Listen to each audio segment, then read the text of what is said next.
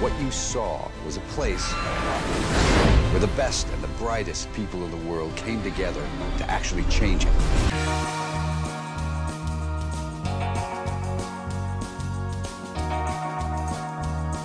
Hey everybody, and welcome to the Underrated Podcast. This is a podcast where we discuss films that are underrated, underappreciated, or ones that have just slipped under the radar and passed most people by. This show is a collaboration of friends, and together we are the Undercast Company. In this episode, we're going to be talking about a movie called Tomorrowland. This is a movie about a girl, Casey, who stumbles, or more so is chosen, to see a futuristic alternative world where once everything technologically possible was a reality. This Tomorrowland encapsulates the vision that Walt Disney and his original Imagineers had a, imagined for a great, big, beautiful tomorrow. Um, along the way, she meets a now disgruntled, disgruntled um, once upon a time dreamer um, that has been thrown out of this promising world after creating a machine that predicted impending dread and has uh, passed with an android named Athena that has recruited Casey. Um, and together they chose to stop a future that does not happen and was actually put in motion by people who want control over their well-being of their fellow humans or fellow, yeah, fellow humans. Um, so that's something that sound, might sound familiar in um, today's society. But this movie was directed by Brad Bird of incredible um, fame, and um, w- and he also wrote the screenplay alongside David Lindelof of Lost Damon, fame. Damon Lindelof. Damon, Damon Lindelof of Lost fame, and mm. and a couple of other geeky things as mm. well. Um, My and, favorite guy. And Jeff Jensen. And, and Jeff Jensen. And um, the story, this the story's message has only increased in relevance. Um, that while the world has many ways of presenting us with negative things, especially in mainstream news broadcasts, it has equal amounts the of great things that we only see, that we only need to see to remind us of the things we should truly be fighting for. And that a bright future, the bright future that Disney envisioned, is still possible to have. So I wanted to just get that whole thing out there because I took a lot of time, as you can tell by my speech right there. This is um, my choice of of uh, Big Swing, of which is our this month's um, theme. We're doing a theme month this this year, and um, big swings are essentially movies that fit a criteria that is um, a new world building. So it has to be an original m- kind of movie concept. Um, just basically, yeah, swinging for the fences. Uh, Derek, did I leave? I think I left a couple of things out. Yeah. So yeah. Um. So yeah, movies that are like, you did a pretty good job. I'll just kind of um, it's a concept that I kind of came up with for us to talk about here, and I um, but they yeah they're movies that are not based on any pre-existing film franchise, so they can be adaptations of, like, you know, a novel or something, but it's not, you know, an adaptation like a sequel to something else. So Tomorrow- Tomorrowland is actually one of the first ones we've talked about that is a wholly original thing, even though it takes its name from a theme park area. Um, they have to be really expensive, so in the nine figures, so um, you know, over a hundred million dollars. Um, they have to have world building, like you said, and they have to be kind of bonkers.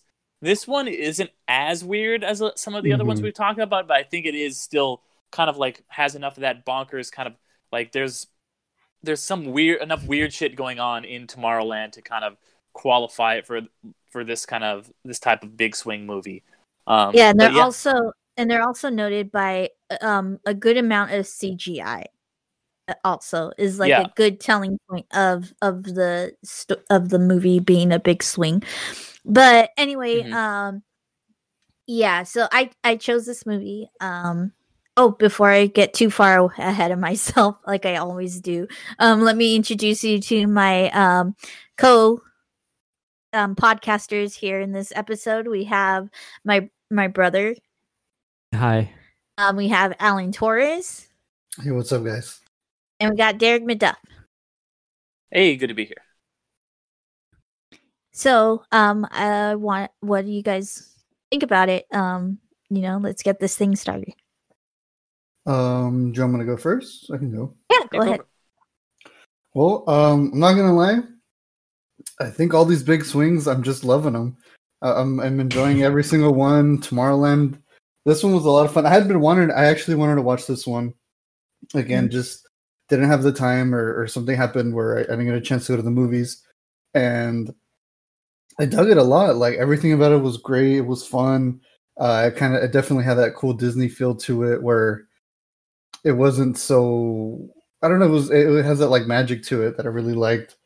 Um, I really liked the story. I liked the whole, like that Tomorrowland's this whole kind of own dimension for all these people who are creative or, you know, smart or artistic and everything to come together and build like kind of a perfect future world. So like that, that whole world building stuff was like awesome. I, I loved it. Um, I'm kind of glad that I figured out what the whole, the, the little pin was. Because I was, every time I saw the trailers, I was like, "How does that work?" So if she falls down like stairs, does, does she fall down in Tomorrowland? And then finally they explained, "Oh, it's like a commercial for Tomorrowland." And I was like, "Ah, oh, okay, cool." I was like really worried about the logic, but yeah, made sense. Uh, the acting was great. I think there is a little bit of bonkersness in the the fight scene in the the sci-fi store with Keegan-Michael Key. Like that, that scene completely came out of nowhere, but yeah. it was it was well it was welcome though.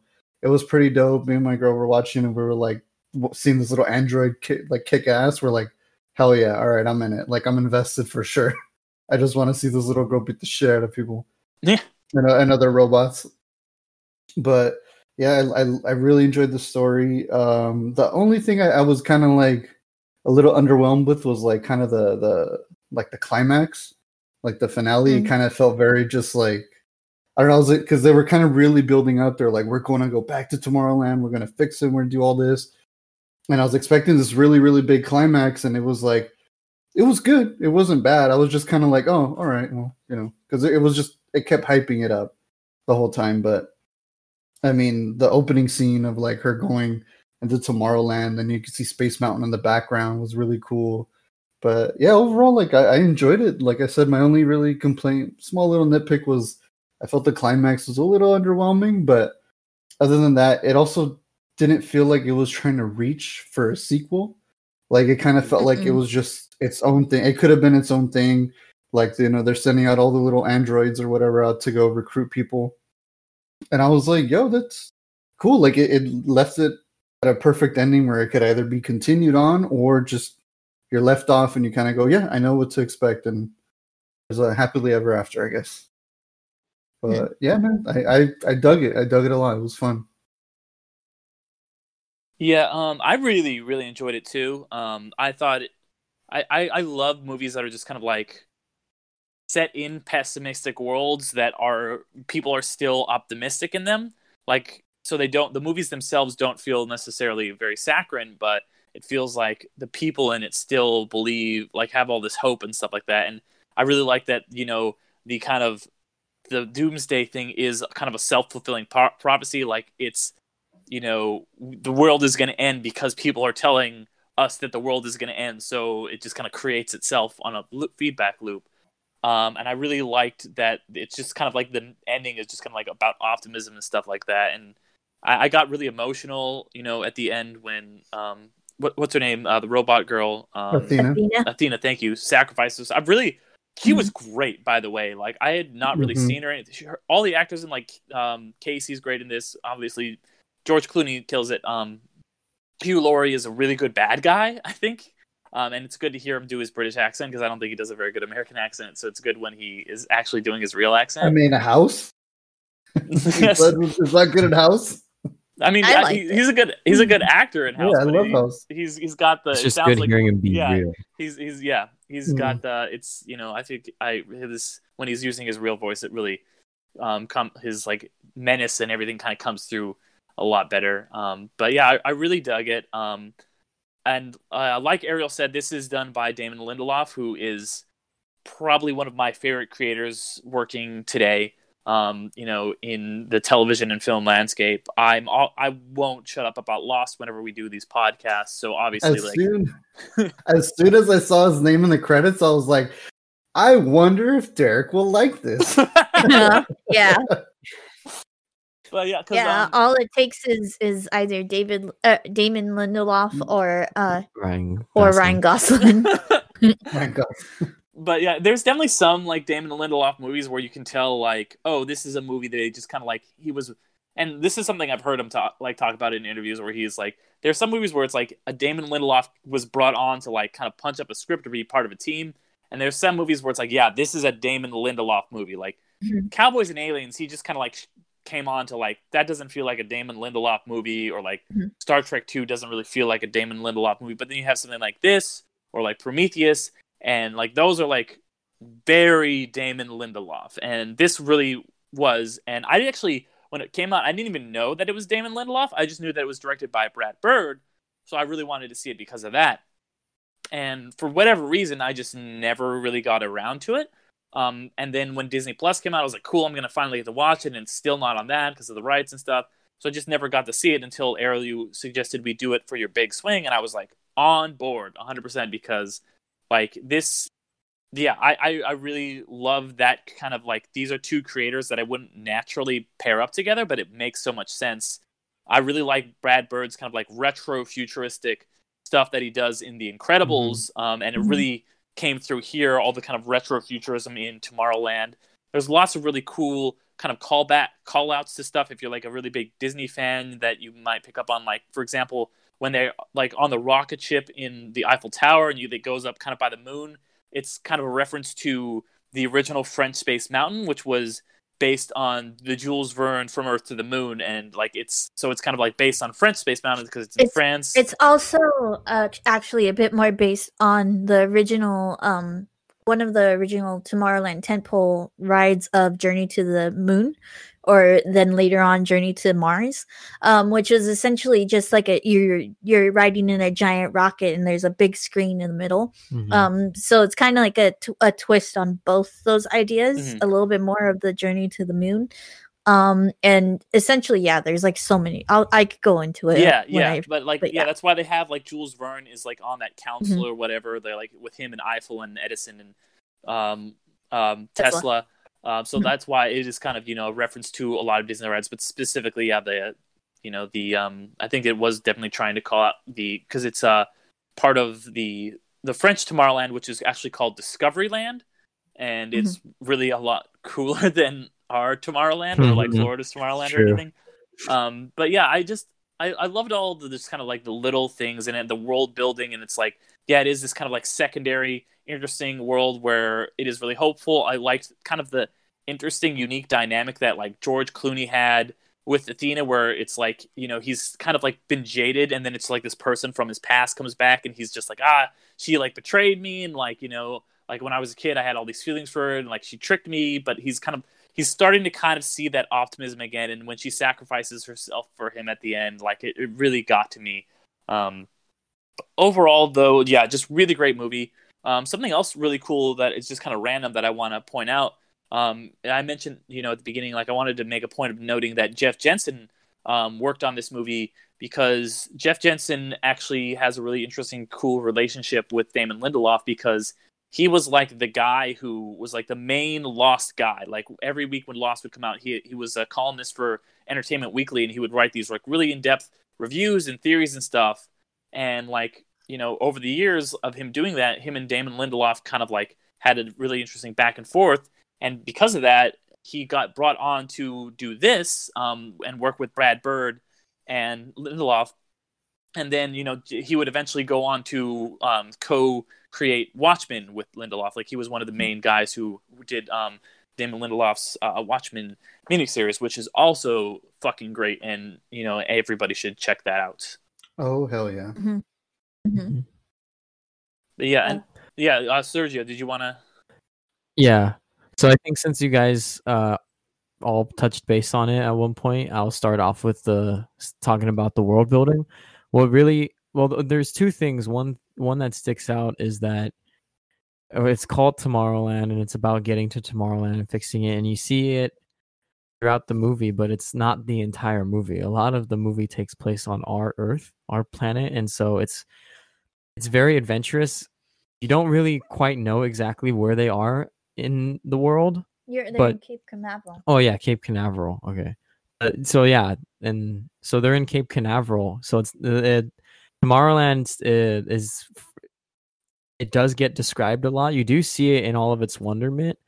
But what makes this movie different from other um, movies that we've covered in this series is you have these big imaginative worlds, right? Um, but usually in movies like this, they're getting basically explained to you, the audience, by the characters. What makes this movie uh, different from those and much more watchable for me is that you have a character like Casey who is very relatable, and she's also ex- um, experiencing this world for the first time too.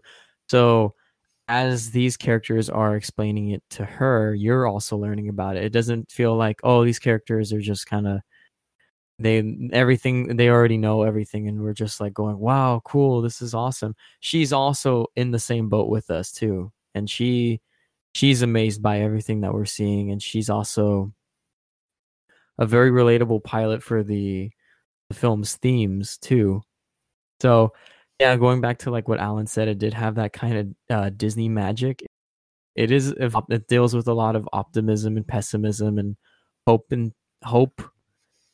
Very, you know, keep moving forward, Meaton's type beat. Mm-hmm. Yeah, just, mm-hmm. yeah, so it did it, for a movie like that, where it's it, the theme is so simple. It does touch base on a lot of things. It covers. It ha- actually has a quite a bit of um, like socio-political commentary in it, mm-hmm. in terms of, you know, what happens in Tomorrowland and what Tomorrowland's position. The whole thing about the end of the world, consumerism, uh, culture, politics, economics, things like that. It, it, it comments on all of that, surprisingly. Just like, oh, I was not expecting this from a movie like this. And it's got, you know, George Clooney in it, and he fights House in the end. And House, yeah, it's a lot of it is in that final speech that House, yeah, um, House, exactly. that he gives at the end. And it's like it does have, it does give some perspective to, um, what he what he's doing and what he believes in. Where it's the whole thing of we have to keep this closed from the. the general public, really, like from normal people essentially, because they'll destroy it, and you know, things like that. It's it's commentary, and it does it really well. So it's it's things like that, I think, that make this movie different. It's it's it actually, despite the the giganticness of the world that it's presenting to you, it also has a dilemma, and it has commentary, and it has a um has really good characters.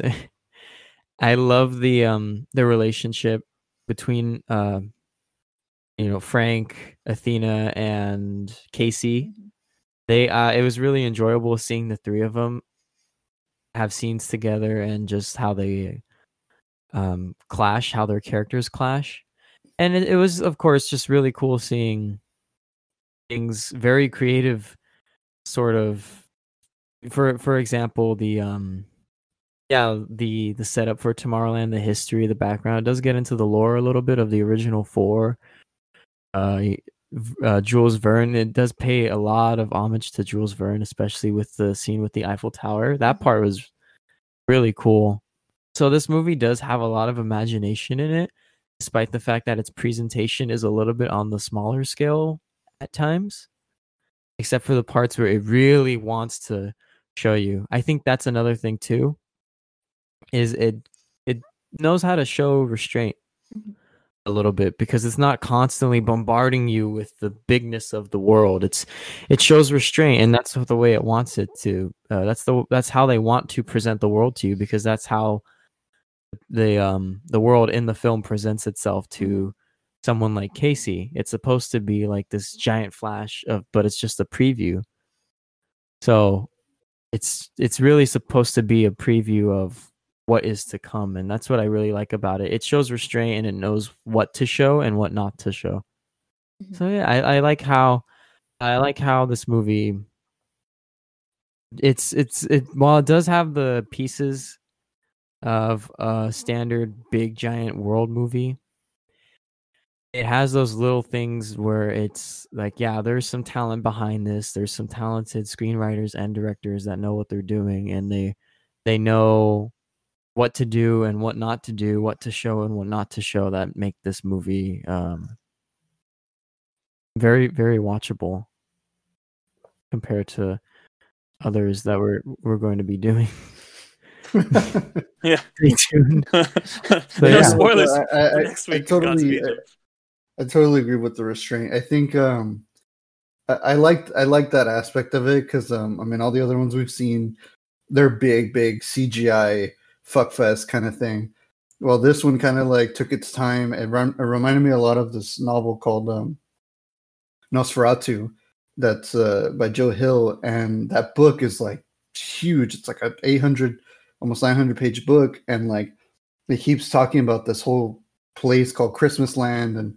And like it, it kind of just keeps talking about it, and it sets it up, and it gives you a little bit of world building, and then finally, around the end of the world, or the end of the book, you kind of get to this big climax where you finally get to see Christmasland. And and with this, it kind of it, it felt like that, where there was that restraint of like, hey, you know, we get you're here to see Tomorrowland, but hey, let, let, let's let's tease you a little bit. Let's talk about like the com- like the commentary too. That was like the social commentary. I was. blown away why blown away by it, because I was like, wow, this is a, a Disney movie. I wouldn't expect that. I kind of expect it to be more like Pirates or something, where it just it gets straight into the action and it's like, yeah. Hey, C G I fuckfest and everything. But no, dude, I, I agree with that. That that was that was pretty dope. I like that. Yeah, and I think that's why it honestly might not have it because it was a lost a lot of money um at the box office. Mm. It didn't do it was pretty down the middle with critics. Like, it has a fifty percent on Rotten Tomatoes, and I think that's what you guys are describing is probably why, because it does on the surface look like, you know, this kind of like big, like crazy, like over the top movie, but then it is like a lot more thoughtful than it would seem when it like has one scene where it's like, you know, Ke- Keegan-Michael Key is like a robot and going crazy, but then it also is like, yeah, this is kind of like all this stuff like about like, you know, about the rich getting richer and like trying to keep the, you know, everyone else down and keeping all the technology to themselves and like all the kind of advancements and not for the common people. So it does ha- have a really interesting mix of that kind of stuff. And I think maybe audiences and critics weren't sure how to take it or how to view it. And I think that's why it kind of got the uh, unfortunate reception that it did when it deserved a lot better. fifty percent, dude. I am shocked by that. that yeah. That's a good like seventy-five, eighty percent. Yeah, like, I I, you know. I loved it. Yeah. So let me get started. Um mm. so what I I was with this movie since the beginning of of yeah. its conception, essentially, where they had a special like preview Um, at Disneyland, and they they gave out those pins. They're kind of a variant of the pin. There's two different types of pins, but they gave one type of pin. Um, and yeah, I was in love with it since the, since that beginning. I think it was the scene. Um, dang, I kind of can't remember. I think it was when um Frank and Frank's house gets you know um attacked. That was the scene that they they kind of previewed, and. This movie rep- essentially, in its core, represents so much of what Walt Disney's voice was, and um, I know, like um, Derek, you didn't, you said that you didn't really, wouldn't have expected Brad Bird and didn't Damon Lindelof to like mesh so well, but I totally understand it completely because Brad Bird is. is such a visionary kind of person himself. Like if he, if like, I've like heard like him talk about things, and he is, and that team totally made sense to me. And Brad Bird kind of like is, he brought all of the Disney mythos because he is a really big Disney nerd. So this was essentially what Tomorrowland in this movie was essentially what Walt Disney had envisioned when he created Disneyland, even with this kind of like communal place where, um, you know, technology, that's what, that was what birthed Tomorrowland, was that he um, wanted to display and get all these people together, like the brightest minds, to like kind of present what um, the future could be, and kind of provide this optimism to um, people, and to spread this optimism of, yeah, the great, big, beautiful tomorrow. And this movie essentially represents Walt Disney at its core. And for me, like that, it's just s- such a great movie. And yeah, I don't, I think if it had come, if it, if it come, if it came out today, especially with David Lindelof's like, um, interpretation of, of Watchmen, and showing that, like, you know, things just don't, don't have to be grandeur, and they could be drawn out and things like that, it might be receptive a bit better. Um, But yeah, I mean, like, like I, I've said before in um our other podcasts, in in my podcast You've Never Seen, um, when it comes to George Clooney, all it takes is a really good director and a really good script, and he could just knock it out of the park. He's just like be- can become one of the greatest actors, and with this, he just like encapsulates so easily, like this man that's, you know, disgruntled and was a dreamer, and like just his lost hope because, you know, like his own machine, like, and he feels guilt too because like his machine kind of put this in motion, kind of stopped Tomorrowland in its tracks in a way. And then yeah, like even Hugh Laurie's character, like you understand, and you he to me he's not like he is a bad guy, but you he's an understandable bad guy, and that's like the perfect the best bad guy in my opinion, where he he himself was once a dreamer too. Like even he, you know, he believed in Tomorrowland, he believed in the future of humans, and that's why he in the beginning he was recruiting people himself. Um but and but when he lost hope in humanity, because once they were shown this future, they just accepted it. And that's kind of, yeah, like with the social commentary of what's going on nowadays is like, even especially with this year, is that like coming to a point where we're kind of like accepting things and just accepting, you know, bad things happening and stuff like that, when when we shouldn't be looking at that. We should be looking at like the great things that happen. Like speaking of which, with Disney, like, Um, a whole community created a musical out of uh, for Ratatouille that actually ended up being very incredible, and like just um, like it's just there's there's this other side that, yeah, like it just sucks that negativity gets brought to the surface, where, you know, all this positivity could like, you know, like can can rise up and make things, and has the potential of making things better. And just like, yeah, I, I mean, this is definitely one of my favorite movies of all time. And I definitely agree that for our big swings, this is definitely more of the fairly underrated of our, our, our movie choices for big swing month. Um, but yeah, I mean, it's just a beautiful movie that if you're a Disney buff like myself, like you just see. And especially like if you've seen like the the pictures that, that Disney and his Imagineers um, had created for Disneyland, specifically um, Tomorrowland, you would totally just recognize every all these moments of this movie, you know? Like, mm-hmm. Yeah, for sure. It was definitely, definitely total nostalgic, nostalgic for me too, because, you know, the pin, I, I worked at Disney like a long time ago, but I, I kind of that, like they threw me around. And when I when I worked in Tomorrowland, you know, I, I didn't work at Tomorrowland Terrace, but I think at Pizza Port, but you would see people with the, yeah, the logo. It was right. It was at the Honey I Shrunk the Kids um, theater. Mm-hmm. That's where that's where they they showed the preview, and that's where you would get the pin. So so yeah, definitely yeah. Um, but yeah, no, and then I don't want to go. Um, I don't want to not mention that they they are one of the One, they are the only film I think to ever film in Disneyland. So they're the beginning in the in the oh yeah in the opening scene with with young Frank. Um, they ride um small. It's a Small World, which um famously was premiered at the the World's Fair in um Chicago, mm-hmm. uh, right? Yeah, um in Chicago, and um they yeah they physically went to Disneyland and and went on um It's a Small World, and and wrote it and like kind of like, you know, kind of closed it. I think they did it like extremely early before the the um the parks didn't, open. But yeah, that's really shoot, it's Small World. Didn't they shoot um uh Saving Mister Banks at Disneyland? Oh yeah, they did. Okay, yeah, that's yeah. true. Yeah. And then there's, and then, okay, and then there, there was, was the also birds. Escape from D- Tomorrow, which was like like shot at Disneyland secretly, and like yeah, no, a but piece of shit, but yeah, uh, officially. I always wanted like, to watch it just out of curiosity. First, yeah, this was the first one to, so that yeah. was like big news. Also, when it first came out, was that it's the first movie to film in Disneyland.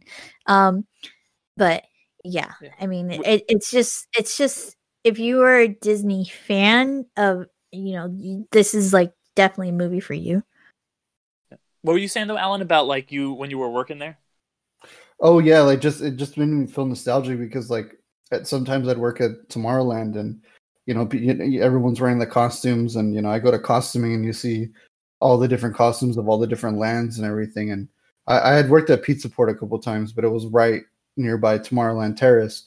You would see that big T logo and stuff. And like when I was watching the movie, I was like, hey, like that's so cool. Like, I don't know. I just felt like I was like, hey, like I, I feel a part of it somehow because I'd worked there. And like, I'm on, honestly, like when you work there, there, there are people like who love Disney that much that, that work there that like the Imagineers, they just go far and beyond where they're like, I want to, I want to make people feel this happiness here at Disney. Like it's, it's pretty cool. And, like even working there, like, but I mean, people have their own gripes with working there, but being backstage and seeing all the stuff, like all that magic kind of happen, it's pretty cool. And like, I like what they, they kind of did with this movie. They were trying to like give that magic as well. Like, hey, like check this out. Like you've been to Tomorrowland, you know, you've gone to Disneyland or Walt Disney World or whatever. So yeah. It was just cool. Like it was just cool to see.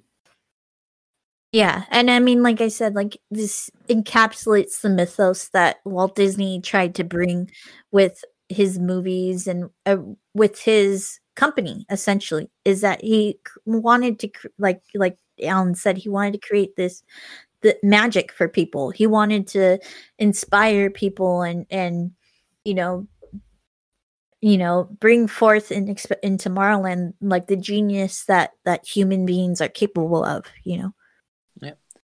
But definitely, like, like, and Casey kind of like embodies that too, in a way where she, she's incredibly smart, but she is always open to learning more, and but not in like a way that's like, like demeaning of the person teaching her. She or you know, like if, it, like when she was being presented all these things, like she was just absorbing it instead of just like questioning it, like you know, like some scientists do or tend to do, you know. Yeah, she she wa- wanted to get knowledge, not to prove herself right, or but mm. to like for the actual like you know wanting to learn more. You know, she was and uh, she was you know very much for she's very op- optimistic and like you know she didn't want her like uh, Cape Canaveral to close down. Like she wanted she like she was kept you know delaying it and stuff like that. And you can, you can really see the passion that Brad Bird and Damon Lindelof had when they were making this for the movie itself and for all the stuff that they were paying homage to. And a lot of that's the thing, the one of the main things I love about these big swing movies is that they are such works of passion that they're not like cheap cash grabs by people. Like the people making them, they really, they really do like care about it. And they have this, like when they get these huge budgets to like tell this grand scale movie, it's, It's amazing to just kind of see these people's just like passions come up. And you do often see like, you know, creators will make something, they'll get their big break. And a lot of these um, big swings are these kind of, these filmmakers make something and then they kind of get a blank check to just be like, all right, just go hog wild, make whatever the fuck you want. Because, you know, Brad Bird, he makes The Incredibles, then he makes Mission Impossible Ghost Protocol. And he's like hot shit at this point. So he's like, okay, cool. I want to make this weird sci-fi movie when I'll get Damon Lindelof to write it. And they're like, all right, here's a, you know, like blank check. Like, you know, like this is a really good podcast um, called Blank Check that Griffin Newman does, where he kind of talks about a lot of these movies. And I'll, you know, I'll, some, I'll just, I'll mention some other movies that I feel like are similar, you know, like keeping with Pixar, you know, after Andrew Stanton made Finding Nemo and Wall-E. He they were like, okay, his blank check or his big swing movie was um uh oh my gosh, why am I spacing on it? Um, Andrew Stanton, John Carter. Um, and then mm-hmm. you know you mm-hmm. have uh some like Ava DuVernay. Uh, she was the first uh black woman to ever have her movie nominated for Best Picture um with Selma, and then she gets A Wrinkle in Time. Or the Wachowskis, they are like the the the masters of this. You know, after they made their Matrix trilogy, all of their movies have been big swings. You've got bit, you've got mm-hmm. Speed Racer, you've got Jupiter Ascending, you've got Cloud Atlas. You know, all three mm-hmm. of those movies are big swings. So it's you know, and it's a shame that big swings tend to lose money at the box office. I for, I forgot that I, we were kind of talking about how none of them get sequels last time. The only one I think that's ever gotten a sequel would probably be, have been Pacific Rim. So it is just really nice to see, like, yeah, you've got this money, you can have, you have this huge blank check to just kind of make whatever interesting, big, weird stuff, you, uh, and then you could just, their hearts all in it. Mm-hmm. Just the, the passion just really comes through with these movies, and Tomorrowland is a prime example of that. Yeah, and it's you know unfortunately like was, falls... uh, oh. Oh, oh, go ahead. Um, it also falls victim to like what we've mentioned before with live action Disney movies like Pete's Dragon, and then um, oh my gosh, I'm blanking on other. We've we've discussed other Disney live action movies, but it's kind of like sucks, and I'm hoping that it's going to change, especially with with Disney Plus. Um, Disney Plus like uh, uh, uh material coming out that. Usually their live Disney's live action movies don't tend to fare w- as well as their animated movies, and it, it kind of like falls into that mentality of, you know, like, oh well, they're they re- they're in an animation studio, but when, you know, like actually like all there's like a bunch of Disney live action movies that ha- you know are incredible and have incredible writing that are like like with Brad Bird. Is essentially the same writers as your favorite animated movie. So, you know, this movie is going to be great too. And like, you know, you guys, you people, I'm hoping that the general public will take that leap and like be more, become more accepting of Disney live action movies than like pushing them to the wayside. Mm-hmm. Oh, I completely agree. I mean, I, I, I was just going to mention uh, Tron Legacy. I mean, it's yeah, exactly. Technically it's a it's a sequel, but and it's still a big swing. But I, I'm not gonna say that movie has like exquisite writing, but that movie is stunning. Like that movie, you can tell at least they try to give as much and love the as second, they could like, to the visuals. Both of them and, and have like incredible world building, big swing. You know. Oh yeah, like so, definitely. Yeah. And then there's Daft Punk and Tron Legacy. Like, yeah. like they went out of their way. They're like, we want this to feel like even Daft Punk themselves are like, are one of our favorite films is Tron. And they're like, hell yeah, we want to jump in and, and do the music for the sequel.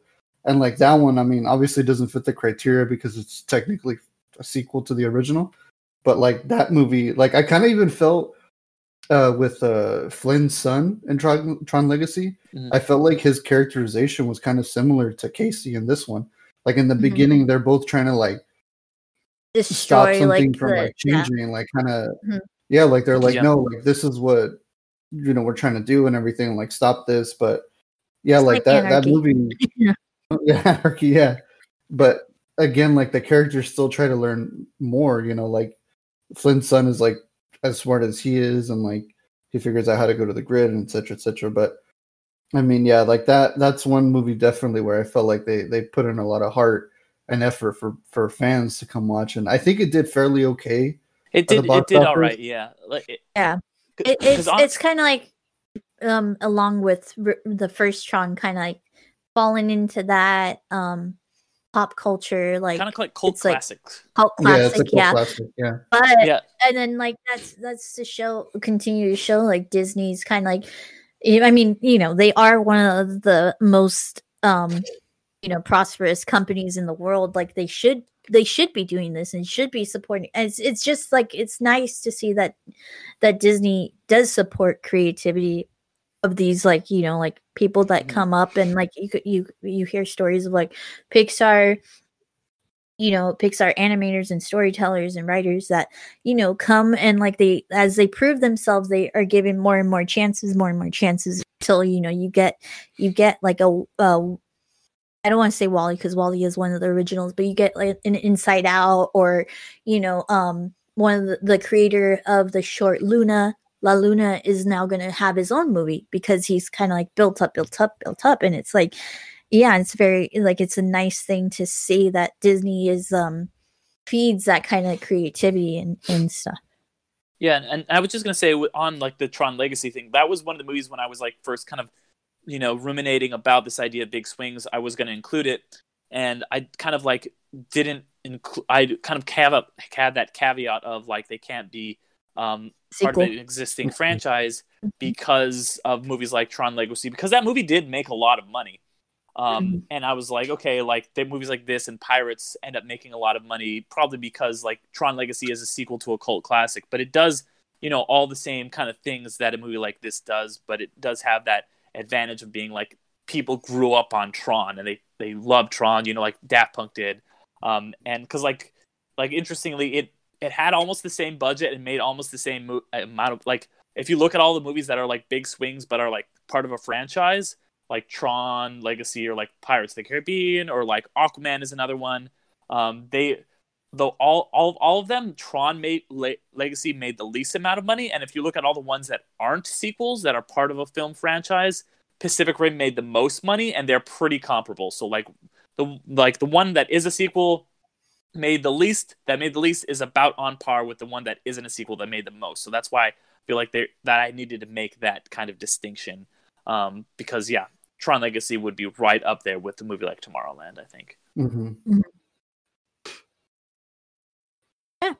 So thank you everyone for joining us on this discussion. Um, thank you for, I hope that you do go and, and watch Tomorrowland or spread the word of how great Tomorrowland is, because it does need to come back and become and become a noticeable movie. Let's in the get Disney. It on Disney Plus. And yeah, it's going to be on Disney it's Plus. Coming, yeah, it's July? September. It, I think September. September. September. Uh, yeah, yeah. September.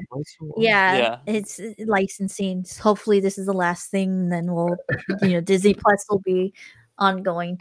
Um, I, I, but, I still remember last year, I was like, we, we got Disney Plus, and obviously we're, we're watching Mandalorian and all that, and like we were watching all our favorite Disney animated films, and I was like, yo, let's watch fucking Tomorrowland. And this was like, no, I, I think what Disney Plus dropped, what, Disney Plus dropped like twenty nineteen, right? Yeah, twenty nineteen. Yeah, yeah. And we we're like, let's watch Tomorrowland, and I would search Tomorrowland, and it's like, it'll be available September twenty twenty-one. I was like, what the fuck? That's like five years away. Wow. Uh, yeah, yeah. The same exact thing. Like, I was just like, oh, I'm going to finally watch this movie that I've been yeah. wanting to watch. Brad Bird, Damon Lindelof, Disney Plus, click. It's not going to be on here for two years. Fuck you. Great. Legit. I was like, are you fucking... I get it's Tomorrowland, bro, but not that far tomorrow. Even me. Like, even me, like, right now, like, um, when I went to go and... Because, yeah, I did check Disney Plus, um, first, and then yeah, it said that. I'm like, but how? Like, how is it not? Yeah. And stuff. Yeah, I, I thought idea. This was all settled. I thought they got everything now, but no. I know. I guess there's a few stragglers. I don't even want to ask yeah. who owns the rights currently right now, but I just remember it's it, Sling. Oh, for, for some reason, oh my god! Fuck Sling, it's Sling. That's like Fuck that's Sling. Like. Well, man, well, whenever I want to watch a movie, movie it's just always for, on, just for fucking Sling. Context, just for context, our next movie was on Sling as well, which is I've never heard of Sling, yeah. but it's, it's fucking expensive. It's like fifty bucks a month. Yeah, it's really it's basically it's like yeah. cable. It's like yeah, it's you like, get oh. like a bunch of regular channels. It's like, it's like oh. cable for. Oh my it's gosh. Like a cable. Okay. Yeah, it's Westerners. Because I got I had like the trial for like a week. Because I was like wanting to watch football, and I was like, "This is fucking stupid." I wonder if I checked. I don't think I did check our cable. I don't think it was available. Yeah, like I, I'm not gonna lie. Almost every single film that we, we review and watch, mm-hmm. if I go on the, because Derek gave us a website called just watch dot com, and and you can put in what you what you watch, and it'll show you the streaming services where you can watch for free or watch for uh, renting or buying or whatever. Hands fucking down, like ninety-nine percent of every film we want to watch is on fucking Sling. And then finally one day I was like telling my girlfriend, I was like, okay, every film we have to watch is on Sling. I was like, let me see how much it is. I'm going to fucking pay for it. And it's like fifty-five dollars a month. And I was like, go fuck yourself, Sling. Wow. I don't do that. Oh, gosh. But yeah. But Thank you, everybody, for joining us. Um, we have a, a few other podcasts that are uh, we have now because um, we're expanding. Um, so we have um, my my podcast called You've Never Seen, where I um, I, I tell somebody, you know, to watch a movie that they've never seen, but it's considered a movie of. That's considered to be a part of pop culture or cinematic history, or ones that I'm just shocked that they've never seen. So there's one that's coming out that I am just shocked that they've never seen. It's not really like a part of pop culture, but that's going to be in a few months. It comes out at, at the first... Uh, Which one is it? Uh, I can't remember it right now. Talk about... Uh... Star Train Wars. Spot- the one that just came out, Train Spotting? No, no, no. Train Spotting is Star the one Wars. That's part of... pop culture history, but there is one that's coming up where I just wanted to I can't remember what it is but um but yeah, there's one that's coming up that I should like yeah I'm just I want that person to see it. I can't remember what it is. But um anyway, Derek has a somewhat similar um podcast, but in the T V realm, where he introduces somebody to a T V show with a single episode of a gateway episode, so to say. And the, the podcast is called Gateway Episode. Yep. So for mine, look for the Screaming Woman in Green. Um, and for Derek's, look for the White Archway. And with that, thank you, everybody, for listening. Thanks for being amazing. Yep. Yeah, Thank thanks. you so much, guys. Take it easy. Bye. Yeah, thanks, guys. And uh, check out, I've got a... Uh... post that I wrote about big swings on Medium, so go check that out too if you guys want to hear more about this. Uh, thank, I'll see you guys. I almost said thanks for being amazing, shit. I'll see you in another life, to quote Damon Lindelof. Thanks for being amazing. See you guys in another life. Bye. Bye. Bye.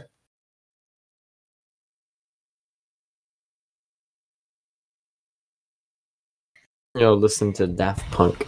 That was see the Tron Legacy's a hot wow, movie. Wow, wow, wow, wow, wow, wow, wow.